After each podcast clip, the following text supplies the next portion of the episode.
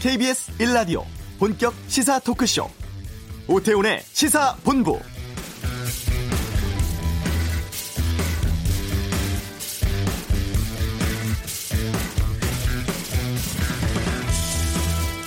남북연락사무소는 지난 2018년 판문점 선언의 결실로 문을 열었습니다.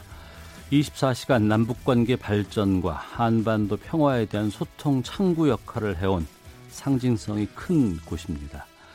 하지만 지난해 2월 하노이 북미 정상회담이 결렬된 뒤 남북 소장 회의가 중단됐고 올해 1월부터는 코로나19 때문에 남측 근무자가 철수하면서 사실상 운영 중지된 상태였습니다.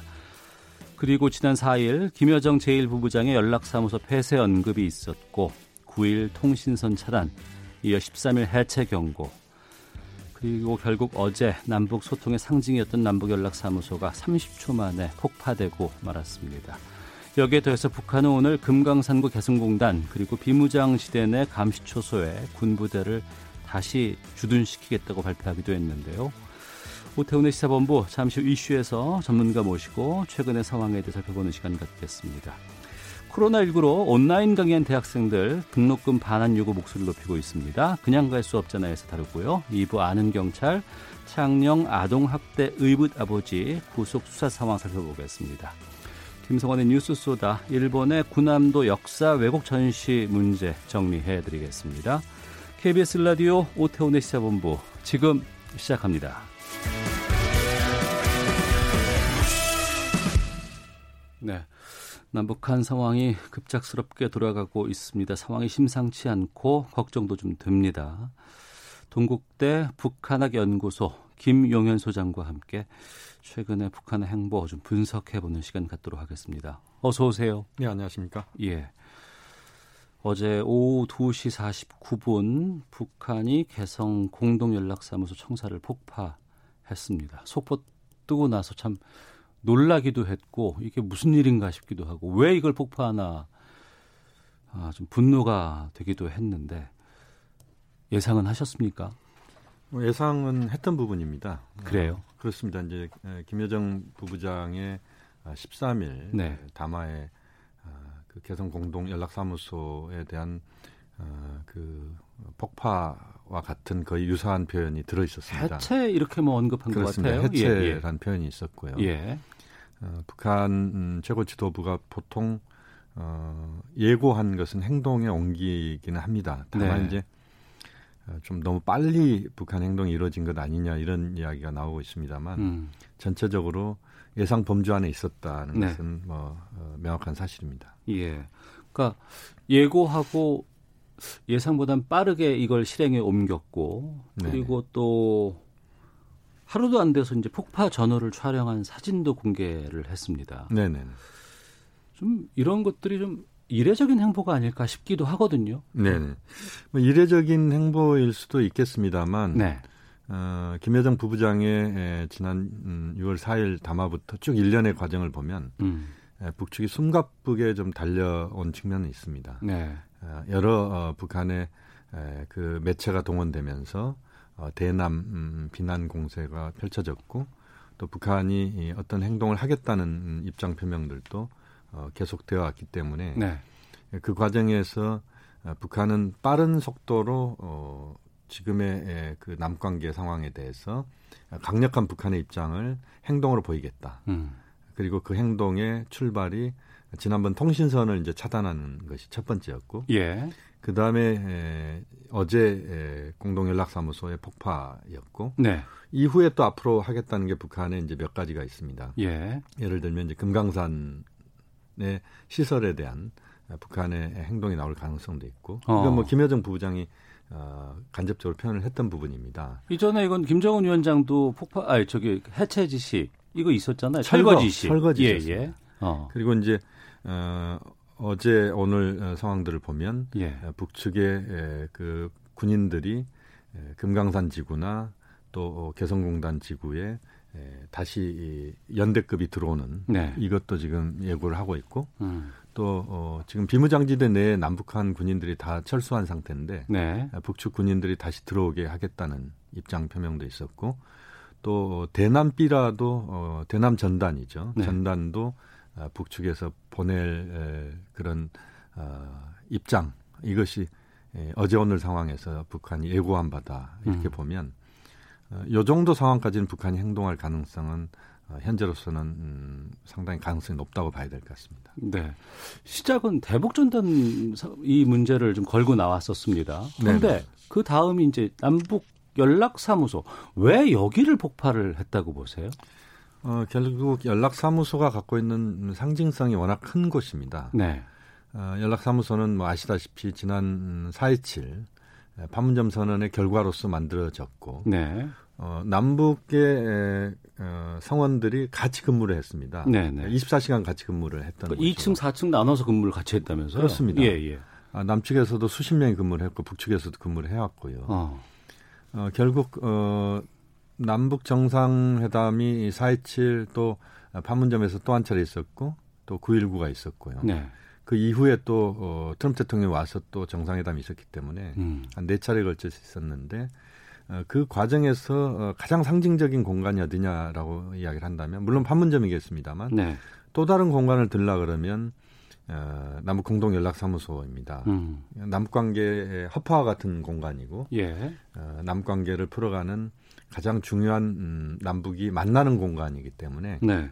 음, 그곳을 폭파시켰다는 것은 어, 남북한이 당분간은 음, 만날 에, 생각을 하지 말아라. 어. 이런 또 북측의 에, 입장 표명이 예, 표현돼 있다. 그래서 공동 연락 사무소의 폭파가 우리에게 주는 이제 상징적인 부분 또 충격이라고 하는 것은 어, 일반적인 것보다는 좀 크다 이렇게 봐야 될 것 같습니다. 어제 JTBC와 인터뷰를 하셨어요, 김 소장께서. 네네네. 거기서 이 북한의 행보가 미국 또 국제사회 남측을 향한 메시지다 이렇게 말씀을 하셨어요. 네네네. 그러니까 북한이 전하고자 하는 이 네. 폭파까지 네. 하면서 전하고자 하는 메시지는 뭡니까? 어, 한 세 가지 측면인데요. 하나는 네. 저는 이제 미국 부분이 여기에 포함되어 있다고 봅니다. 네. 그러니까 직접적으로는 미국을 타겟으로 한 건 아닙니다. 네. 또 미국을 타겟으로 하기도 어려운 게 지금 미국은 대선 레이스가 지금 한참 펼쳐지고 있는 상황이고. 네. 어, 또 그 과정에서 트럼프 대통령이 거기에 대해서 반응할 가능성이 그렇게 높지 않기 때문에 음. 남측 때리기에 나서면서 결국 미국을 움직이겠다는 그런 의도가 있다. 네. 다시 말씀드리면 트럼프 대통령의 재선 가도에서 한반도가 아주 어, 나쁜 상황으로 가게 될 경우에 네. 트럼프 대통령에게도 좋을 게 없다. 어. 그렇게 보면 트럼프 대통령이 적극적으로 남관계랄지 또는 한반도 문제에서의 역할을 해야 되는 것 아니냐. 네. 이게 이제 김정은 위원장의 전략적 판단이다라고 봐야 될 것 같고요. 음. 두 번째는 역시 남측을 향한 부분이 분명히 있습니다. 네. 이게 이제 어, 현상적으로 가장 도드라지게 드러나는 부분인데요. 어, 남측을 강하게 압박하면서 앞으로의 판 자체를 북한이 끌고 가는 아. 어, 또그 과정에서 남측이 예, 제대로 어, 그 대북 전단 살포 문제 대응을 하지 못하면서 또 그동안 남북이 합의했던 것들을 남측이 실천하지 않았다. 네. 그래서 결국 이것은 남측이 어, 전단 살포를 중지시키고 남측이 적극적으로 어, 어, 4.27, 9.19 합의 의지를 예, 실천해야 되는 것 아니냐. 네. 미국의 어, 입장을 어, 고려만 할 게 아니고 남측이 적극적으로 움직여야 된다는 그런 차원에서의 압박이다라고 봐야 될 것 같고. 예. 어, 역시 또 내부적으로 어, 내부 결속용 측면도 분명히 있습니다. 내부 결속용이요? 그렇습니다. 어, 지금 이제 북한 상황을 어, 저희들이 보기에 하나는 코로나19 때문에 북한의 경제가 어, 매우 어려워질 수 있다는 게 일반적인 전망입니다. 네.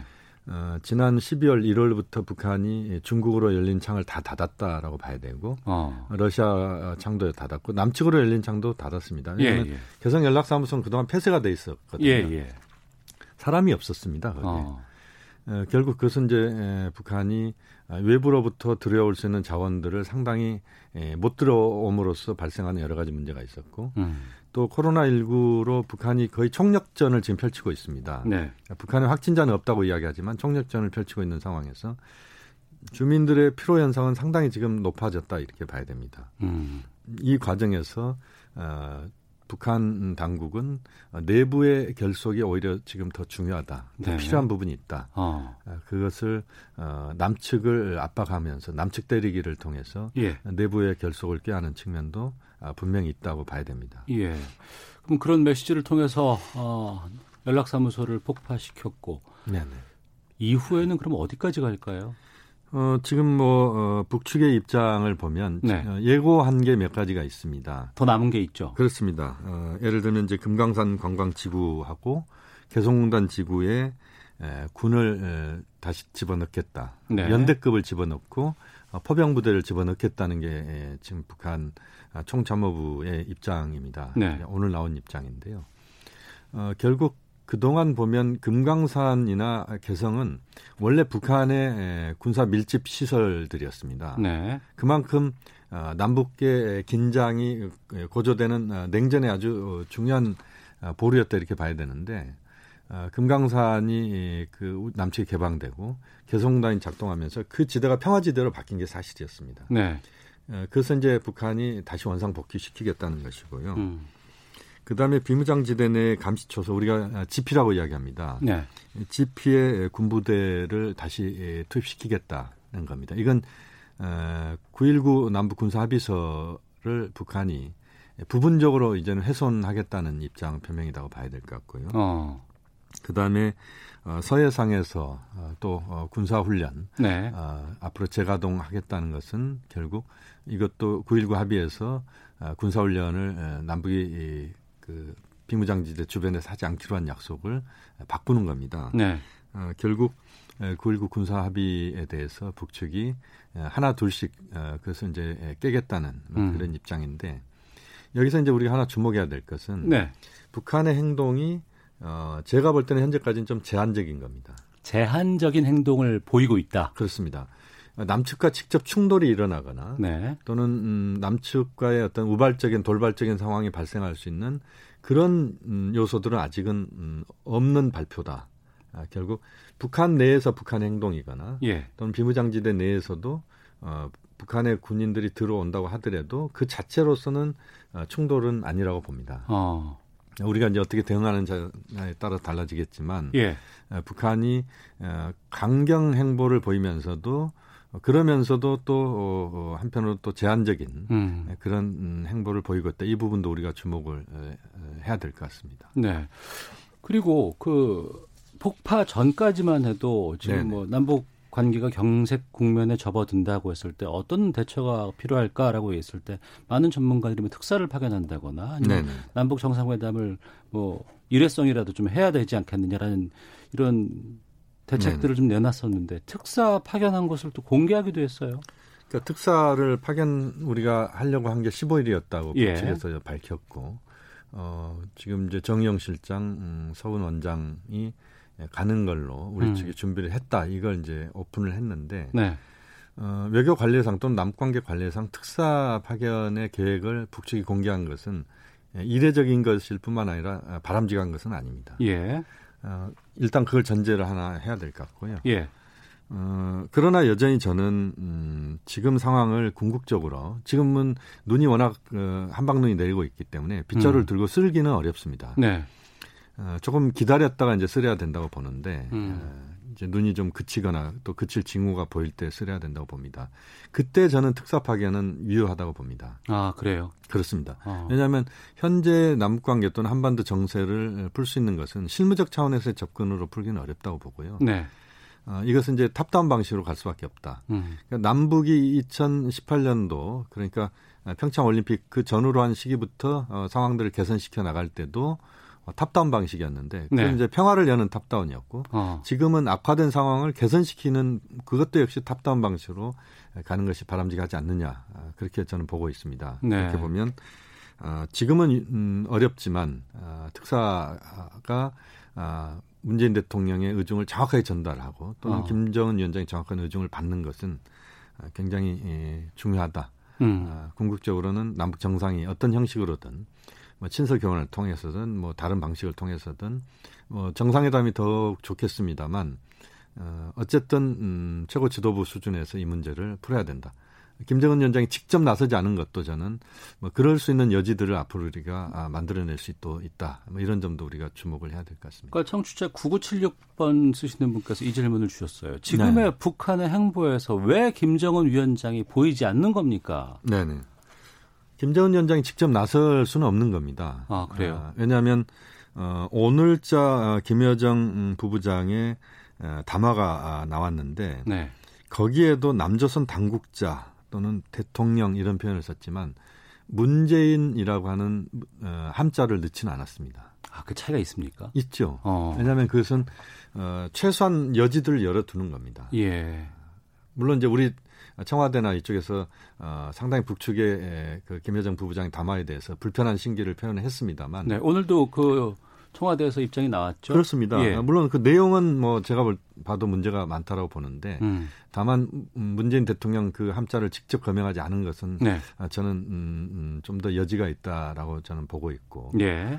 어, 또 김정은 위원장이 직접 나섰을 때 에, 북한이 다음 단계에서 뭔가 할 수 있는 것들이 좀 폭이 좁아질 수밖에 없다. 어. 그러니까 김여정 부부장 수준에서 이야기를 하고 네. 결국 김정은 위원장은 음, 뒤에 있어야만 앞으로 문제를 풀어가는 데 있어서 역할을 할 수 있기 때문에 음. 어, 김정은 위원장이 직접 나서는 것은 어, 북측이 좀 상당히 예, 예, 상당한 기간 피할 가능성이 높고 네. 어, 또 그 과정에 또 앞으로 북미 정상회담 부분도 있고 여러 음. 가지 음. 김정은 위원장이 움직일 수 있는 음, 여지들이 있기 때문에 어, 김정은 위원장은 나서지 않는 것이 어, 북측의 전략인 것 같고 또 그게 저는 어, 그나마 아, 다행이다라고 보고 있습니다. 네. 앞서서 한방 눈이 내리고 있는데 눈이 그치고 나서 시간이 좀 필요하다. 네네. 그리고 나면 이제 다른 일들을 좀 할 수 있을 거라고 전망해 주셨습니다. 윤두환 청와대 국민소통수석 오늘 11시 긴급 브리핑 통해서 이번 네. 담화, 북한의 담화가 정상 간의 신뢰를 근본 훼손하는 일이다고 강도 높게 좀 비판하기도 했습니다. 근데 지금 우리 정부가 이 북한 문제를 풀 수 있는 뭐 뾰족한 뭐 대안 같은 것들이 잘 보이진 않아요. 뭘할 수, 해야 되고 뭘 할 수 있을까요? 음, 우리가 할 수 있는 대안이 이, 폭 자체가 넓지는 않습니다. 네. 어, 그러나 저는 할 수 있는 것들은 분명히 있다고 봅니다. 네. 하나는 우선 당장 어, 대북 전단 살포가 어, 한두 개 단체에서 25일 날 하겠다는 이야기를 하고 있는데 네네. 네. 어, 그것은 철저하게 저는 막아야 된다고 봅니다. 어. 어. 대북 전단 살포는 절대 안 된다. 예. 그것은 음, 명확하게 막아야 되는 것이다.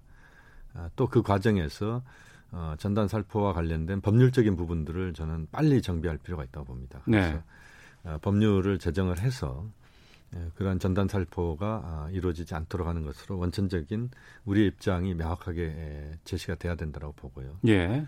어, 두 번째는 음, 역시 김정은 위원장에게 문재인 대통령께서 정확하게 어, 4.27, 9.19 합의의 이행에 대한 적극적 의지를 어, 저는 천명할 필요가 있다고 봅니다. 네. 물론 어, 지금 뭐 한방눈이 내린다는 표현을 썼습니다만 지금 바로 오늘 내일 하자는 건 아니고요. 음. 음, 좀 더 지금 상황들을 보면서 그렇게 갈 부분이 있고 네.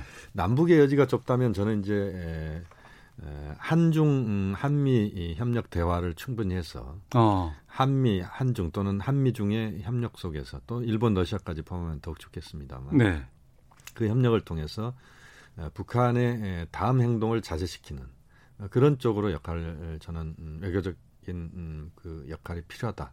특히 어, 트럼프 대통령과 시진핑 주석이 김정은 위원장에게 지금 한반도 정세 속에서 어, 왜 지금 음, 자제돼야 되는지 북한이 추가적 행동을 하지 않아야 되는지에 대해서 음. 어, 많은 부분 저는 어, 시진핑 주석이 김정은 위원장에게 이야기를 해야 된다고 봅니다. 네. 그것은 뭐 어, 중국의 대북 특사 파견이 되든 음. 또는 음, 뭐 서신 교환이 되든 뭐 트럼프 대통령도 역시 마찬가지 생각이 드는데요. 네. 그런 외교적 노력을 기울이면서 지금 상황에서는 더 이상 상황이 악화되지 않는 음, 것을 우선은 음, 해결해야 됩니다. 네. 그게 우선이고 그 다음엔 이제 근본적인 문제들을 풀어야 되는데 어, 그 어, 모든 것들을 단꺼번에 할 수는 없는 것이고 알겠습니다. 어, 그렇게 보면 좀더 어, 차분하고 신중하게 그리고 일희일비하지 않고 접근하는 것이 저는 매우 중요하다라고 네. 보고 있습니다. 예. 상황은 좀 놀랍습니다만 파국보다는 회복이 가능하다고 보십니까? 저는 파국으로 가지는 않을 거라고 봅니다. 어. 아, 그래서 지금 상황을 어떻게 지금 이제 그 복원시키느냐, 다시 예. 복구시키느냐의 여부는 뭐 북측과 아, 아, 남측의 문제 이것뿐만 아니라 주변 국가들도 협, 협력을 해서 문제를 풀어가야 된다라고 하는 것을 강조하고 싶습니다. 알겠습니다. 자.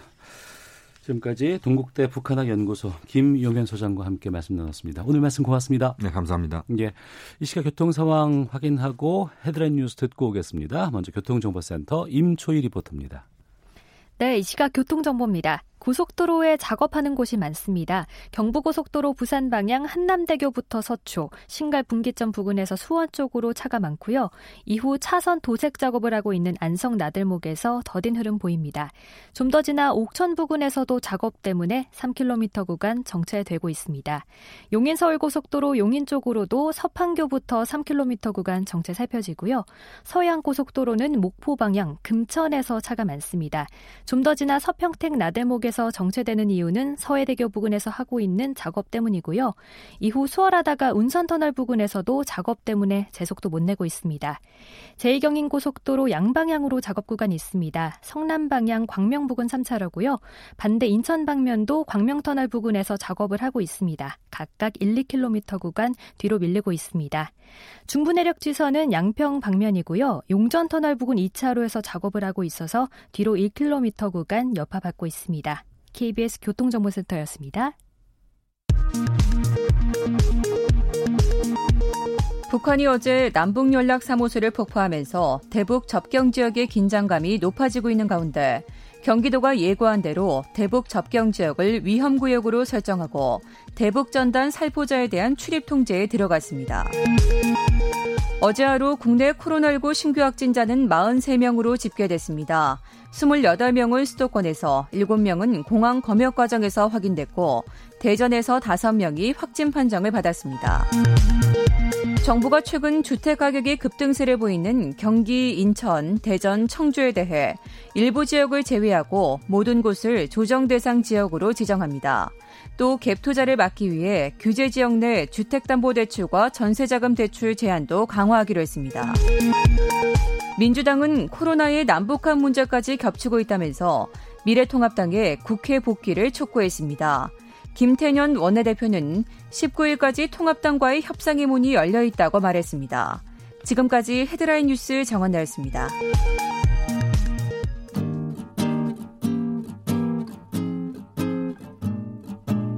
KBS 1라디오 오태훈의 시사본부 여러분의 참여로 더욱 풍성해집니다.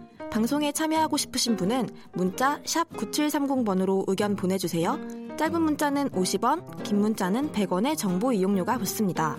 애플리케이션 콩과 마이케이는 무료고요.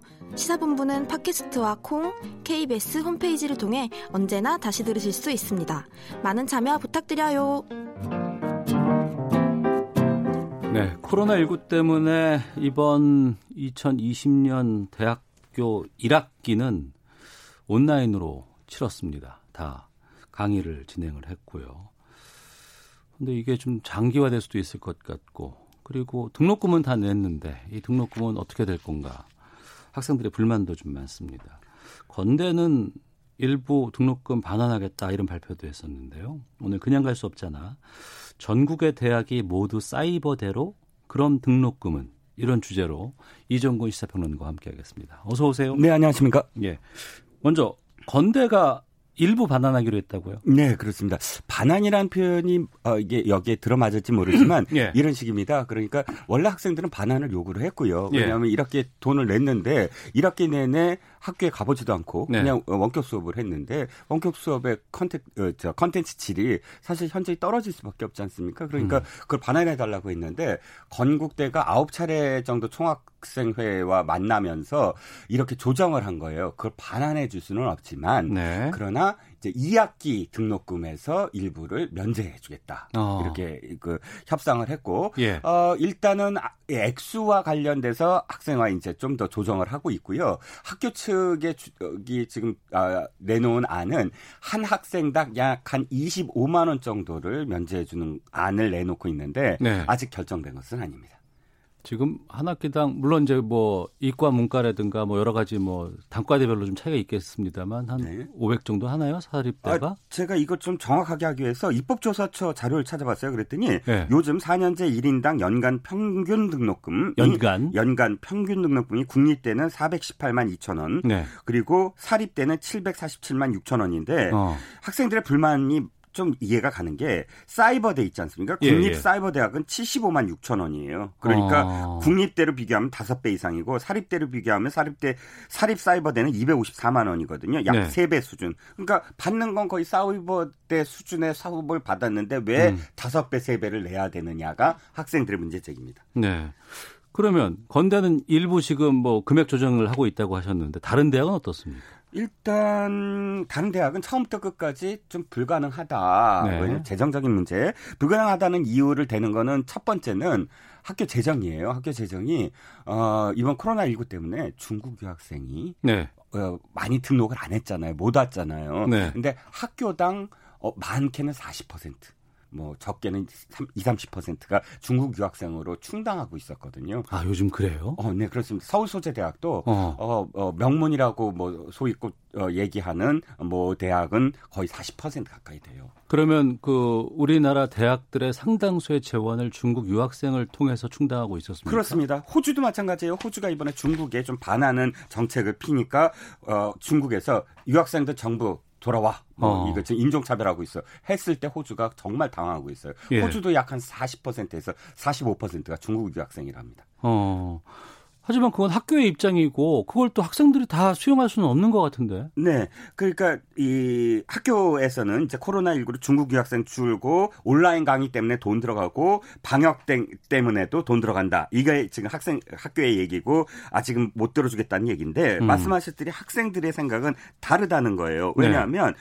아니 온라인 수업에 돈이 들어갔다고? 근데 왜 온라인 수업은 이렇게 형편없는 건데 음. 왜 교수님이 내놓으시는 동영상 봤더니 옛날에 자신이 찍어놓으신 동영상 그대로 또 다시 쓰시는 건데 뭐 네. 이런 어, 이 원격 수업이 너무나 부실했다는 점. 음. 그 다음에 등록금의 또 상당 부분이 캠퍼스라는 공간을 함께 이용하는 것에도 사실은 상당 부분이 들어가 있을 수 어, 있다. 어, 그렇죠. 예, 그게 예. 또 크죠. 예, 예, 예, 예. 그러니까 그런 부분 두 가지 면에서도 사실 말이 안 되고 예. 세 번째 어쨌든 건국대는 했잖아요. 예, 예, 어? 바나나 학교 그 학교가 전향적으로 어쨌든 그거를 지금 받아들였잖아요. 그런데 음. 타 대학은 왜 안 되는 거냐 해서 어 시위를 벌이자 뭐 이런 목소리가 높아지고 있고 실제로 어 시위를 벌이고 있습니다. 네. 전국 대학 학생회 네트워크라고 해서 어 전국 단위 총학생회가 연합한 조직인데요. 예. 어 150km 릴레이 행진 뭐 이런 이름으로 등록금 반환 어 그 시위를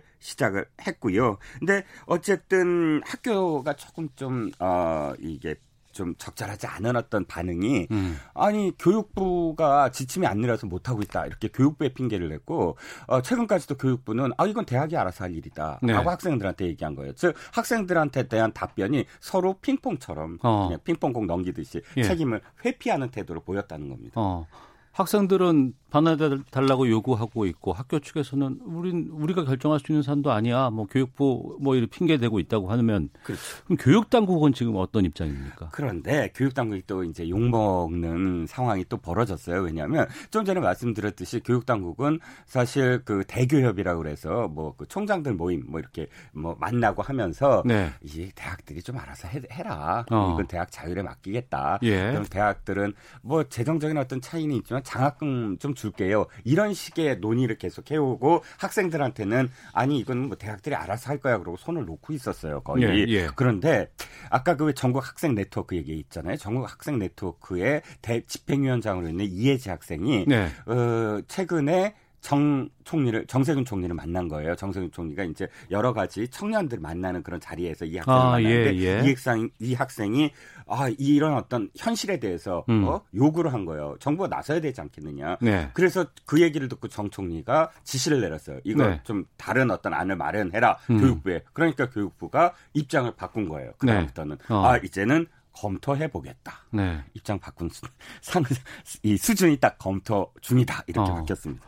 항상 위에서 뭔가 지시가 내려와야지만 움직이는 상황이 펼쳐지는 것 같네요. 아, 전 솔직히 말씀드리면 교육부가 제일 심한 것 같아요. 그래요? 좀 복지부동의 어떤 순위를 따지면 음. 죄송합니다. 교육부 관리 듣게 죄송하긴 하지만 느낌이 늘 이 어, 어, 떤 부처보다도 좀 늦게 한 박자 늦게 조, 이런 움직이는 그런 모습이 참 많아서 답답해서 드리는 말씀이었습니다. 네. 양해해 주십시오.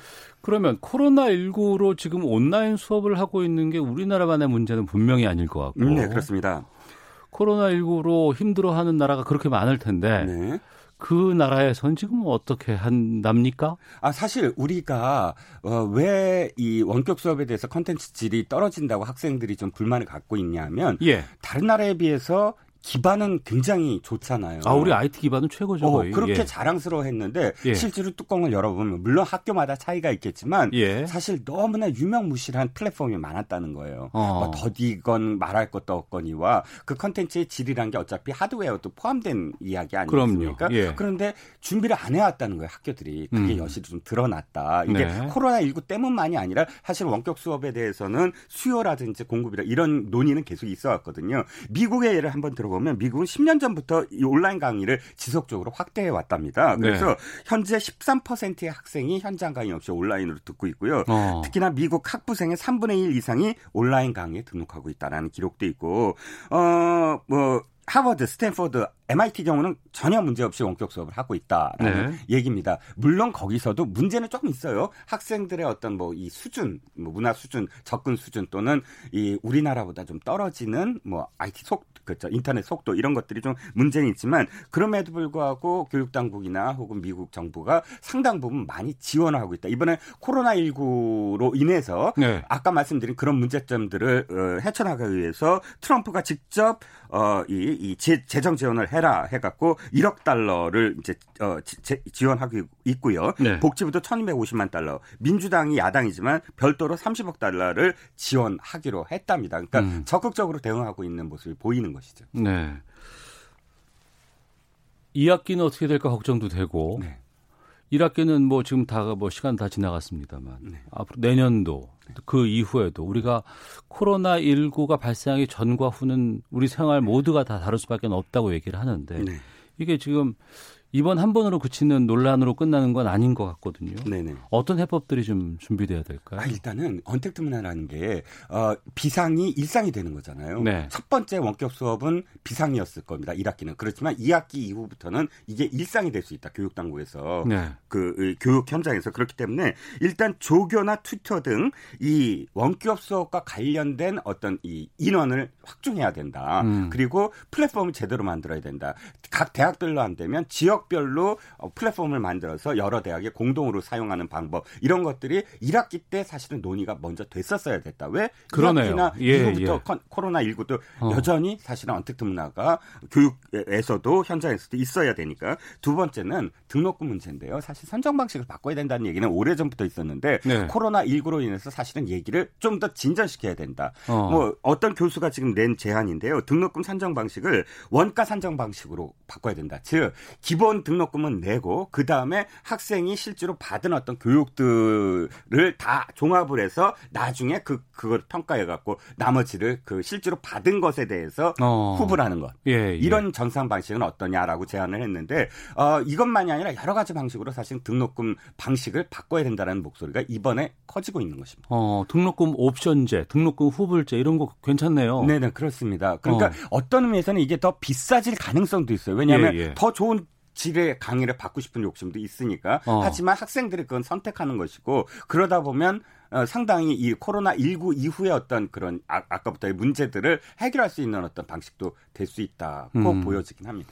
청취자 문자 상당수는 대부분 등록금 반환을 지지한다는 문자들이 많이 들어오고 있어요. 3466님. 아들이 대학교에 입학을 했습니다. 이공계열인데 등록금 478만 원이었습니다. 하지만 대면 강의가 한 번도 없었습니다. 1967님, 대학에 적립금을 쌓아뒀다고 하는데 대학들이 이번 등록금 반환 요구에 침묵하다니 이해할 수 없습니다. 카르마 극복님, 대학생들도 교육 서비스를 이용하는 소비자인데 학생들 분노가 공감이 갑니다라는 의견 주셨는데 저는 앞서 그 이종근 평론가께서 말씀하신 거 깜짝 놀랐어요. 어, 네. 아니 그 대학의 재정이 문제가 있다고 해서 그거를 다 충당하는 걸 그냥 뭐 중국인 유학생으로만 충당해 왔다는 아, 것 네. 이런 거 너무나 좀 안이하게 좀 생각했던 것이 아닌가라는 그렇죠. 생각이 들기도 하고 네. 이번 기회에 좀 이 대학의 여러 가지 재정 문제라든가 네. 아니면 온라인 수업 문제라든가 좀 검토가 필요한 것 같습니다. 네. 모든 대학이 사이버대로 그럼 등록금은 이런 주제로 이정근의 그냥 갈 수 없잖아 마치도록 하겠습니다. 고맙습니다. 감사합니다. 예. 자, 잠시 후 2부 아는 경찰 법무부가 최근 징계권 삭제를 통한 전면적 체벌 금지 추진하고 있는데요. 이 문제도 좀 짚어보도록 하겠고요. 김성원의 뉴스소다 일본의 군함도 역사 왜곡 논란 정리해드리겠습니다. 2부에서 이어집니다.